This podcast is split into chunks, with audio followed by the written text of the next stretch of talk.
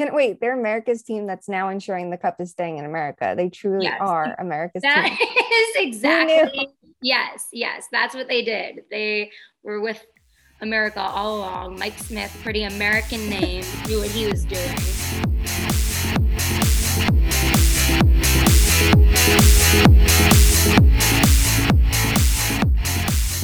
Welcome back to Too Many Men. I am Sara Civian of The Athletic with my colleague Shayna Goldman. Allison is out of town today doing painting the town red. Shayna, how are you? I'm good. Maybe she's painting the town red in her new Kraken themed vans. Painting the town teal. Oh, there we go. Your hair color. So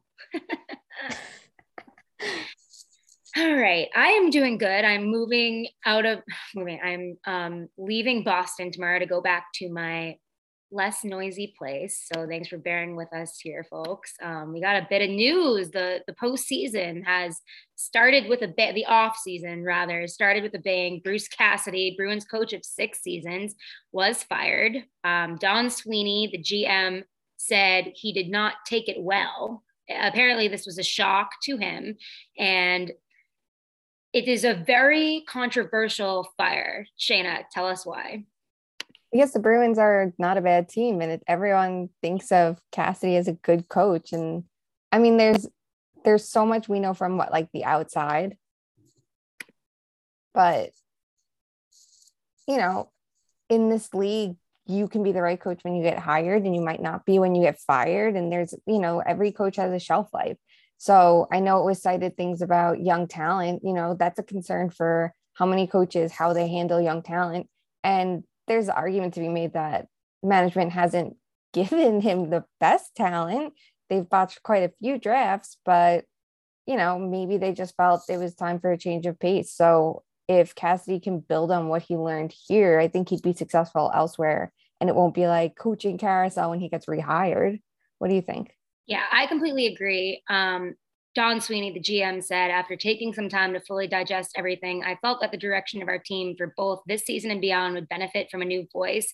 And I don't disagree that maybe that's the case, but at the same time, they were dealing with so many injuries. They were dealing with, okay, here's the deal. I like that Sweeney goes for it at the deadline. I know Sweeney's been very criticized for doing this and giving away first round draft picks for things that have not worked out at the deadline. Like I think about, um, sorry, she, Allison just texted us and I got distracted.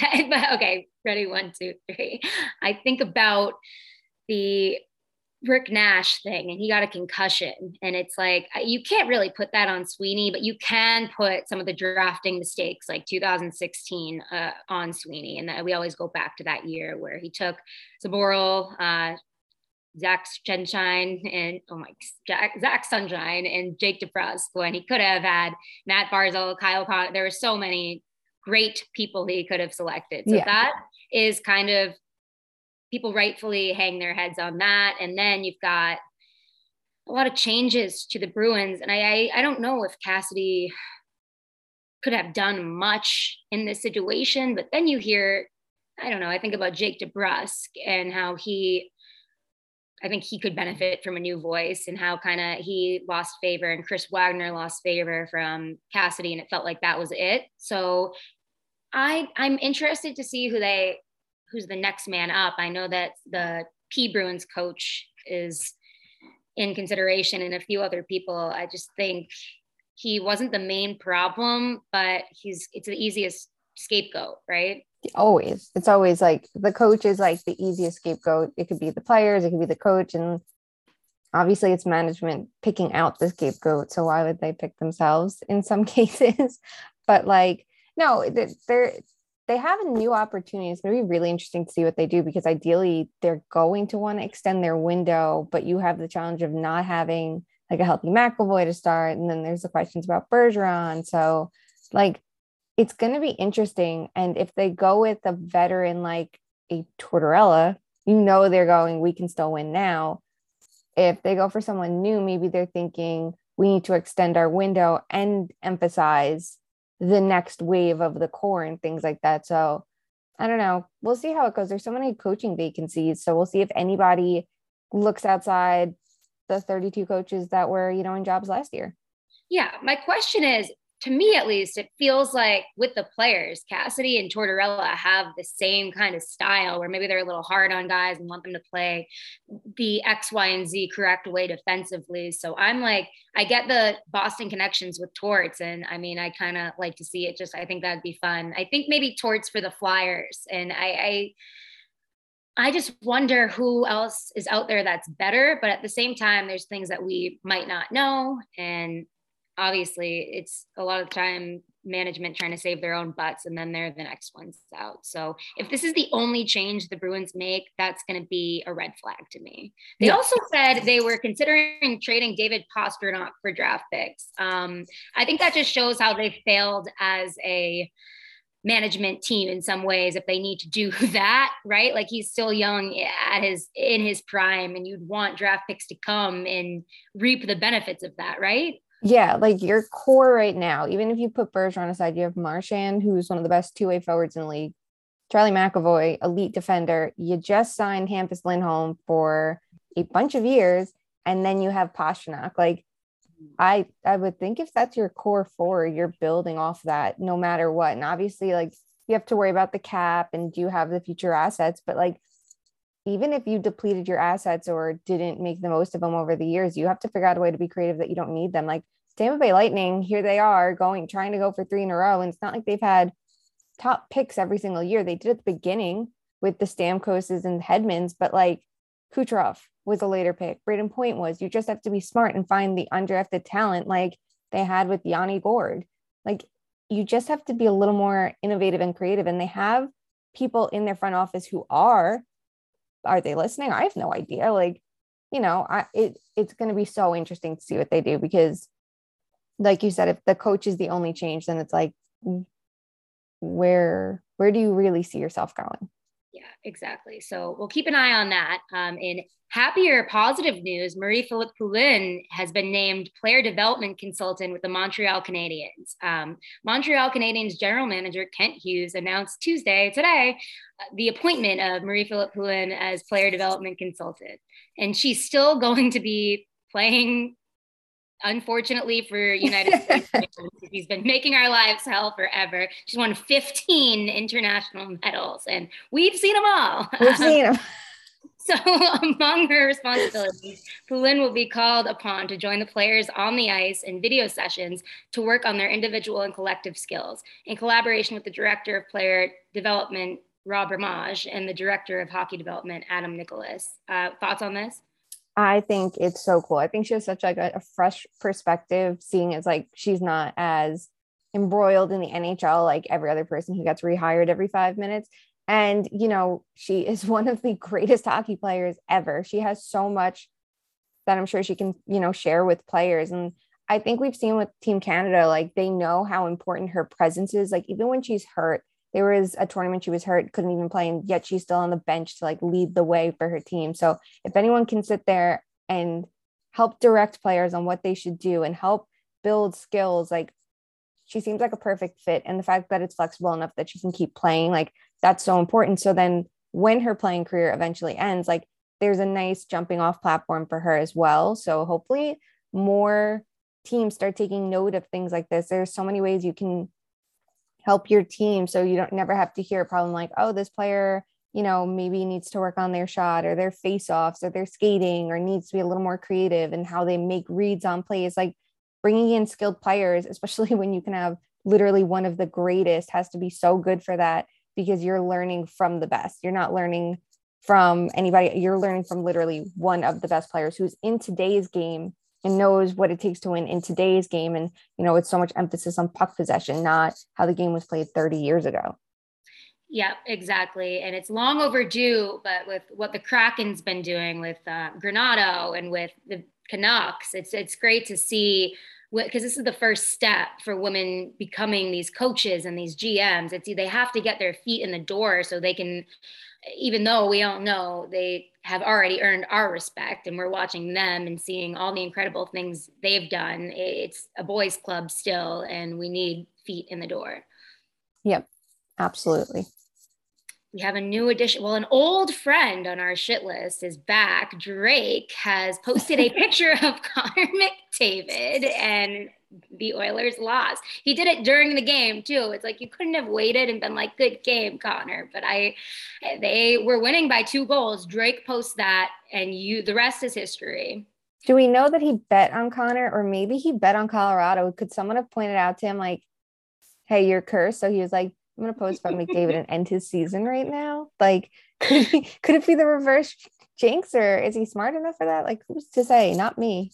You know what? It seems like this is the case, but people are fighting in my mentions about everything. Especially, I'm seeing Spotify links about Drake, and it's like Drake is the ba- best rapper alive. I'm like, I gotta go outside. I can't look at my Twitter mentions today. It's like Canadians fighting for Drake, Canadians mad about the Oilers. So let's talk about the Oilers. They oh, lost. Oh, yeah. Let's talk about the Oilers one last time. Your team. What were uh-huh. your thoughts? America's team. I I cannot believe you lose that for Draisaitl. Can wait, they're America's team that's now ensuring the cup is staying in America. They truly yes. are America's that team. That is exactly yes, yes. That's what they did. They were with America all along. Mike Smith, pretty American name, knew what he was doing. He okay. I okay. Where do we begin? Let's talk. There was a lot. There was a lot. So the game's relatively calm. Colorado opens the scoring. Edmonton pulls ahead through two periods. They're up three to one. Connor McDavid has a goal. We know Draisaitl's hurting, but at the end of the day, Edmonton's up while without Evander Kane, which is pretty important because focusing on the on ice stuff, obviously he's an asset in their lineup because he's a top six forward that they desperately needed. 3 1 game. Where do you want to unpack from there? Let's start with the least. Okay. I, I know I tweeted maybe it was about the people Mike Smith blamed along the way, but I don't actually, I'm getting heat for that from Edmonton fans. And I don't know if they understand the concept of a joke. I'm just joking. I don't actually think he's the reason they lost. I think he's the reason they lost maybe two of the games. But I, I I do think I'm being a little rude to him when he's a 40 year old man trying his best. And I want to be clear that this is Ken Holland's fault. But when I look back yes. on the series, what if they had a good goalie, right? Yeah. Like in the other series, he was good, minus like a, like Calgary game one, he was not good at all but he bounced back and he was much the much better goalie. All of his energy went over to Jacob Markstrom and he could just be good. Like, fine. This series, he got off on the bad foot and he never got back. And I think the most important thing was he got so frustrated last night. I think it was the Landeskog goal that made it a one goal game. It was the 4 3 score. So Edmonton's still up by one. Mike Smith played the puck. He got out of his net for no reason, played the puck, and I he had some time to reset and it like there was like obviously some chaos and like the blue paint on that one but he was so upset and it felt like he completely lost his composure. Like it had been a one goal game at that point already. It's not like they hadn't come back from a one goal game but it just seemed like that he like pulled himself out of it fully. Like he so overreacted his fault or not like you have games to play you, you know clock is ticking on your season you can't melt down completely. And he did like he threw the stick, whatever. I like, I respect that because I feel like if I was in this position, maybe I would do the same, but you have to be able to like get composed quick. And he couldn't. No, exactly. That's when I'm like, Mike, you're scaring the hose. Like, let's, you're, you're like, everybody's a little riled up after that. You need a calm and composed goalie in that moment, or I don't know, dare I say a Peter Mrazek who's going to be fired up in a good way. But when you're fired up in a bad way, it's kind of bad news bears. Um, do we, think there's anything else Connor McDavid or Leon Draisaitl could have done. No, like Draisaitl last night was hurting so much. It was so obvious. I know everyone's like, what a warrior he is for playing. And like, I also look at him like, how much damage was he doing? Like, at the end of the second period, they're up three to one. I was even thinking, I think I tweeted it too. I'm like, I would only play him on the power play if I could help it because he doesn't have to move much and he's still really good. And it's not that he wasn't still generating offense at even strength, he did, but like it looks so painful. And if you're trying to extend the series, like you still need him to be able to move next game. And obviously, you have to get to that next game in the first place. But what more did you want him to do? Like you needed other players to step up. And I feel like if you can't skate, you can't be that much of an asset defensively either. Like I feel like that's so risky against a team like Colorado. Like it's that how much does it help? How much does it hurt? And obviously he didn't do anything to hurt the team last night, but that's what went through my head before the third period, before shit hit the fan. That's just what I was thinking. and when shit hit the fan, I think it was more and this is why I feel bad for being so mean to Mike Smith, who I'm sure is a great husband, father, and community leader, as somebody put it um, in my Twitter mentions. I think it was more the avalanche than it was the Oilers at a certain point in, in the yeah. third when they took over, right? Yeah, like they're the most dominant team of the regular season. They just said fuck it in the playoffs. We know what's happening. And I feel like this is the freest we've seen them play in the postseason. One, because the Oilers aren't as sound defensively as St. Louis, but also like they got over the side mesh, the side mission of round two. They got past it finally. And now they're here. Like, I'm sure they could exhale a bit and be like, hey, we're succeeding because we're so good. But no, they were, they were the much better team like throughout the series. Every which way you could look at it, you go star power versus star power if you want to say they're moot point up front, McDavid versus MacKinnon, Rantanen versus Draisaitl, sure, but like on defense, Cale Makar was incredible. Toews was really good the whole series. Like Darnell Nurse, yes, he was playing with the torn hip flexor, wasn't where they needed him to be. And Evan Bouchard, you know, there's a big gap in where they are right now. Like, and Colorado didn't have goaltending, they didn't have star power net. Like they just we're the better team from that, you know, angle. And then you look at depth and that kicked Edmonton's ass. As predicted, when you look at how they built the rosters, you have guys like Nichushkin contributing. You have guys like Lehkonen. That's why when you lose a player like Nazem Kadri, you can weather that loss versus Edmonton losing Kane. It's a little bit tougher. Yes, Hyman stepped up and Ryan, Ryan Nugent Hopkins, but you can still find like the comparables roster to roster. It gets to a point where it dries up for the Oilers. Yeah, Lehkonen went from scoring the goal that lifted the Canadiens to the cup final last year to the Avs to the cup final this year. What a winner. This guy just went. Maybe he doesn't score that much in the regular season, but there's some guys that just win in the postseason. And a lot of agents have told me that they don't like playoffs are less of a, de- a big deal than you'd think when it when it comes to negotiating contracts because obviously players don't get played paid in the playoffs but obviously you want good players in the playoffs but it's just not something really used that much in negotiations but you got to lo- use it with him. Yeah yeah like he's like he's like that analytic star darling. He has all good numbers below the surface. He's like this ideal facilitator for a line because he's so good defensively and winning puck battles and setting up his teammates. Like he's someone you can trust in any situation and know he's going to play his game. And you can say the same thing about Nichushkin and the fact that they have two players like that in their top six it's not like you have to decide how to like distribute that in your lineup. You're like no we have two. We have two amazing two-way wingers. Like mm-hmm. good fucking luck against us. Oh you think that you're going to get through MacKinnon because say whatever you will about a star, you know, star player's defense. Like it's fine. We we'll just give him one of those wingers. And like, there's nothing wrong with MacKinnon's defense in the first place, but like, you know, that's the easy thing to like pinpoint. And yeah, like he rose to the occasion. And it's like, it's nice to see these deadline rentals working out too, because Colorado has been careful about when to spend in the off season. And then they did this year with like Manson and Lehkonen, and look how it worked out for them. Absolutely. Um, thoughts on Jared Bednar? I think he's a great coach. I I would personally put him up for coach of the year. Yeah, yeah, we've heard. like, okay, Kadri's out last night. You're without your 2C. How do you weather that storm? They put Rantanen in a center who they knew could do it from the regular season. I think it was when Kadri was hurt last time.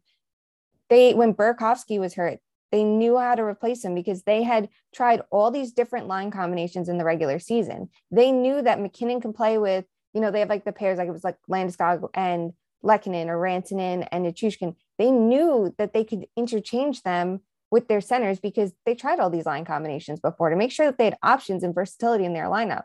That's good coaching. And when you have a player like Cale Makar who can rove around the ice and do whatever and you can trust him, you tell him to play to his strengths. You don't say stick within the structure. You say, you see a play, go for it. And I think I saw Allison mention something about Bednar his coaching prior to Colorado and how he crossed paths with Zach Werenski, who's a player like that too. Like in today's game, it helps to have rovers on defense. In women's hockey, we see rovers all the time, players who can play center and defense and things like that. Like it helps to have someone who can, you know, go outside the lines of their position.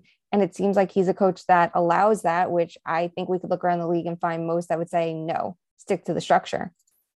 He also looks like the dad from Fairly Odd Parents. Oh my God. Oh my God, I never thought of that. my head. He's like a cartoon character, but oh we we appreciate that. I'm never gonna unsee that. I know. What's Kadri's status?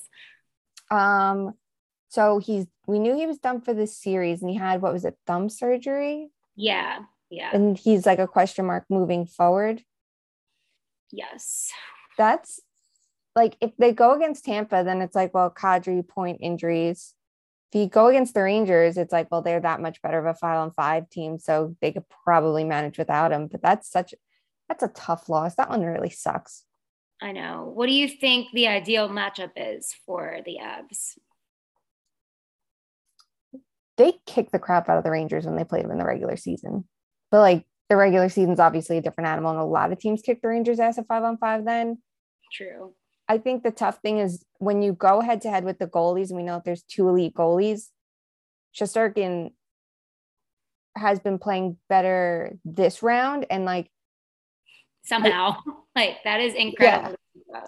yeah like that's the better goalie from the regular season and then in round two like Vasilevskiy was pretty perfect. You, I can't think of anything bad to say about him but like it's this series. Like if his play doesn't bounce back to the level we expect of him Shesterkin proves to be the tougher matchup, I would think.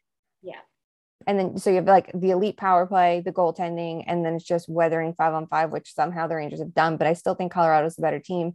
Tampa, if Vasilevskiy's clicking, might be the worst matchup if they get point back, which it sounds like could potentially be a possibility. Like I feel like Tampa's more versatile in that they can play it both ways. They can play the speed and skill game and they can shut it down better than most teams.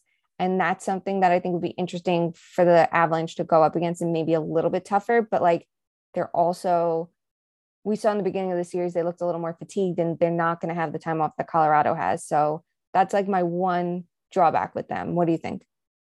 Yeah, I, it's just, I'm trying to wrap my head around the Rangers right now. And I think it just comes down to, I don't want to, I think it's a lazy take to say it's just Igor Shesterkin. Obviously, you got Chris Kreider, the kid line, and everybody. I think there's just so much depth that people knew in a few years would be great. But I guess it's just happening now in conjunction with some of the older guys still being there. And it's kind of that perfect storm. I don't think anybody would have said that the Rangers would be here right now. So no. I'm just thinking, like, I, who am I to count them out? Right right now and they then they go and do this to Tampa. I think it's so hard to come back from a 2-0 deficit in the and the Rangers have done that. So good for them. They've already done that. Like what haven't the thing is, what haven't they done? And that's why sometimes the regular season can be overrated. I think you take moments and context from the regular season. And I, I think the end of that run to the top of the metro for the Rangers was like, holy shit, I, they could actually be something, but maybe next year because they weren't consistent in the regular season. But it's like all these narrative. I know I'm like harping on narrative so much in this podcast lately because it is. No, but you're right. Like it's the same shit we hear all the time. And the narratives were true in round one. The Rangers got worked at five on five, but then they went against one of the best five on five teams in the league and the Hurricanes. You watched it firsthand. So you're right to point out the narrative and be like, wait a sec. I just, yeah, sometimes when I write things, I'm like, am I actually thinking this or am I just, everyone's talking about it. So I have to say it and stuff. Yeah. But it, it just makes me think to try harder and think harder when I see situations like this. So hats off to them. Uh, what, what are you feeling for tonight? I feel like I feel like this is what the most important game of the series. Like maybe that's the narrative. It's game four and blah blah blah. You can't lose two on the road. I mean, you could lose two on the road. They they did that and the they Rangers, have home ice. They could be fine. There's actually zero quit in New York. Yeah. Why not them? But no, like um I feel like this is so big for the Rangers. And it's not just like win or lose. It's like, will they be the better team? Because in game three, they weren't the better team and it showed. So, how do you bounce back from that? And how do you handle Tampa's matchup game? How do you handle Cirelli going against Zibanejad when we've seen Zibanejad get shut down by Crosby's line, by Jordan Staal's line when they were back in Carolina, and Cirelli's line now in Tampa Bay, and Cernak McDonagh. Like, they need it that their top line can get through those matchups because if you go against Colorado, you're going to get Nichushkin or someone or Lehkonen. So like that's your challenge is figuring that out now. But like I'm so, I really don't know. Like Tampa was the better team that you would think maybe they have the momentum to win win the game, but like they need to rely on five on five scoring more than their power play. Like they were the better five on five team, but you still have to get through Shesterkin. When they had the power play, it gave them the best chance to do it, and they managed. And like the Rangers have to be more disciplined. Like that's a huge thing going into this game. I really don't know what happens. I kind of feel like the Rangers could go ahead three to one. Like based on the way they played in games one and two, I, I see that as a total possibility. But Tampa was the better team back on home ice that I'm like, maybe they will tie up this series. Like I'm so back and forth, and maybe it's because I'm too close to it, but I'm I'm really stuck on this. What do you think? Well, I do feel like because Tampa was the better team in game two and still almost lost, that the Rangers have an opportunity to be the team that they can be and win tonight. That makes but, a lot of sense. I'm going with you. I'm gonna just, I'm gonna ride your coattails on this one. Oh my god, the um, former Hurricanes like host, not host, but um, the person that does the uh the writing. What do we call it? I'm oh my god, me reporting. and Jen are falling apart. Yeah, reporting. the reporting. Um, Michael Smith is his name, and he just tweeted, "Hey everyone, new to Twitter. What happens if I just search my own name? Because Mike Smith, the goalie." Oh Don't do it, or do it. Maybe it'll boost your confidence because you're not the Mike Smith everyone's shitting on. Yeah, exactly. But that's that's a little funny thing. All right. Um do we have anything else we wanted to discuss today? Oh, uh, last TN, uh, TNT game was last night. Oh yeah. Um, what, what did we think about that? You go first. I think that I think that TNT kind of knows how to like get the vibes right at times on the broadcast. I really like Liam McHugh and I think he can handle everyone. There's so many personalities he has to handle. I think he does a good job. And I think when they went down to one game per series, they had a much easier time doing analysis because like when they had the two games overlapping, I'm sure it was tough to watch the game and then talk about it. Like that can't be easy because you have to be filming the intermissions for the other games. Um, I'm fine with, you know, they have Kenny Albert. He's one of the best in the business. They had Brendan Burke, who's one of my favorite commentators around. I like seeing Jennifer Botterill on the broadcast and Darren Pang's done a good job. So like I think that their play by play calling kept people engaged. Um, sure, you could point out flaws about it, but I do think like, I think that was a step in the right direction because like when you're watching a game, you want to be excited. You want the play by play commentary to like let you know when to get to the edge of your seat. And I think between like Kenny and Burke, they had that. And I liked the crews they put together for the playoffs. Like they had Butch Goring with Brendan Burke, and I appreciated that. And Megan Mickelson's doing coverage too. I just I think that there's room for improvement with the studio analysis a little bit more because I also think at times if we had some of the takes that get put out there, we would get run out of the building in four seconds because we're not meant.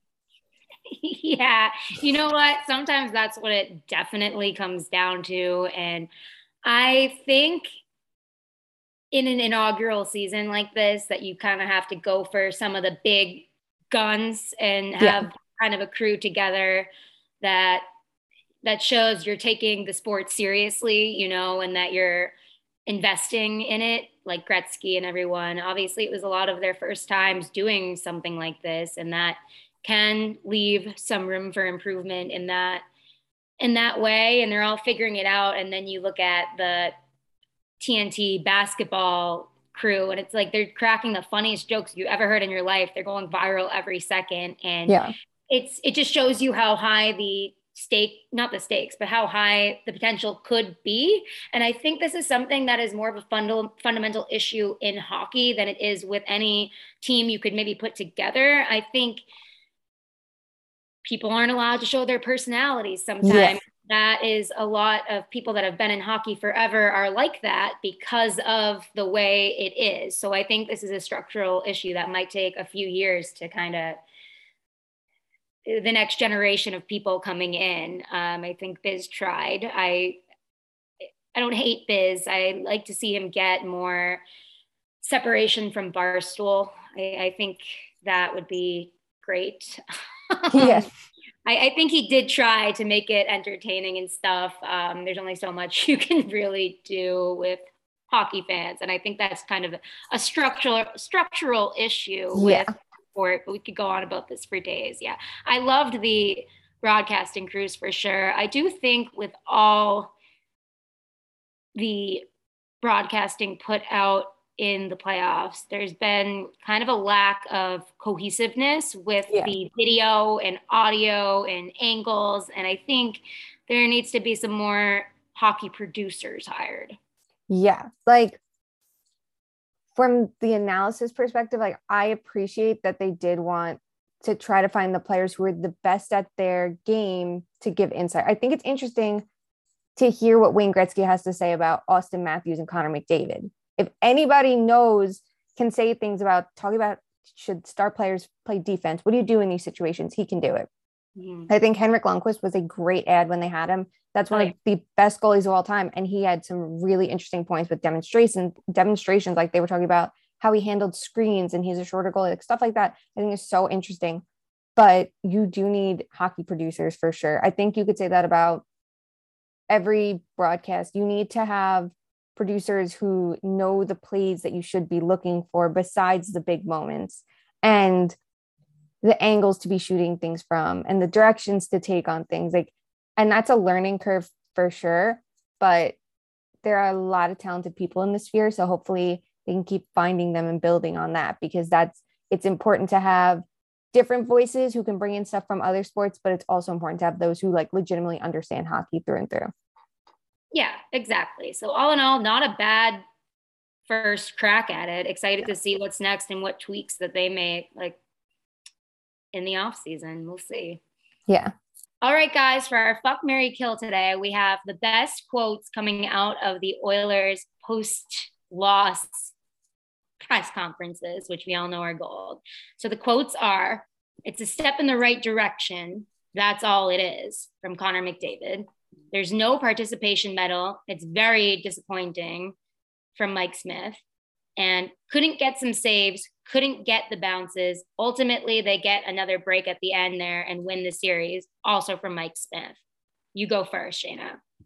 I will, I will marry the couldn't get some saves quote because whether Mike Smith is taking responsibility or not remains to be seen. They could not get some saves, and we know who there is to blame. They couldn't get some bounces. That's on everyone.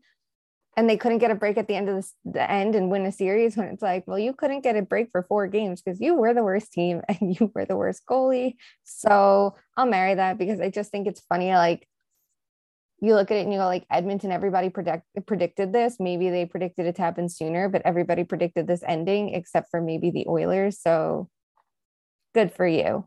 I'll marry that. Um, I will fuck McDavid's. It's a step in the right direction. That's all it is because this is a huge accomplishment. And I know like it comes right after a, lo- a loss, but like, I wonder how much he looks at this team and is like, we're only taking baby steps in the right direction and then leaps back because of management. And I want to see him and Draisaitl just revolt one day and be like, we're out of here. Get us the fuck out. And I will kill the no participation medal. It's very disappointing because, like, I don't know, just making it to the playoffs is something you should appreciate, especially like, I get it, it's a tough loss, but like, you did make it to the playoffs at the end of the day. Like, y- you can hang your head on that for like five seconds. And if you like, I don't know, I just feel like it's such like a it's it's like it's you loser that's it like it's loser bust obviously for every single team But like you're 40 years old, dude, and you just made it to the playoffs. And like, I don't know, you should be pretty happy a team wanted you to be your starter in this situation because uh wow, otherwise, that's so sweet. yeah, otherwise, like you'd be sitting on the bench where you probably belong at this point in your career. See, this is a pro Mike Smith podcast. No. it's an anti Ken Holland, but Mike Sweetie, you yes. serve the world. Okay. I am going to marry. It's a step in the right direction. That's all it is for McDavid because a lot of the time I'm kind of the opposite of you, Shayna, right now. Like it's Connor McDavid. I mean, Mike Smith is Mike Smith, but Connor McDavid is Connor McDavid. And I want to see him get to the cup final. I do think I do too. The, I do too, by the way. Not the Oilers. I know, I know, I know. I know. Shayna doesn't want them to play against the Rangers. No, I'm just kidding. Um, I think they did make it really far. Like you do think about that, and that is good job, guys. But it is sometimes that's all you can say. Like when you're looking for these answers, and they're like, I don't know, what can I say without crapping on management, which you shouldn't really do as a player. So I like that McDavid was kind of matter of fact about where they're at. Um, That's fair. Yeah, I'm going to fuck. There's no participant participation medal. It's very disappointing because I know this isn't what he meant, but it sounds like he's saying he's mad that he didn't get a participation trophy. And I, I think that's cute. I'm going to kill.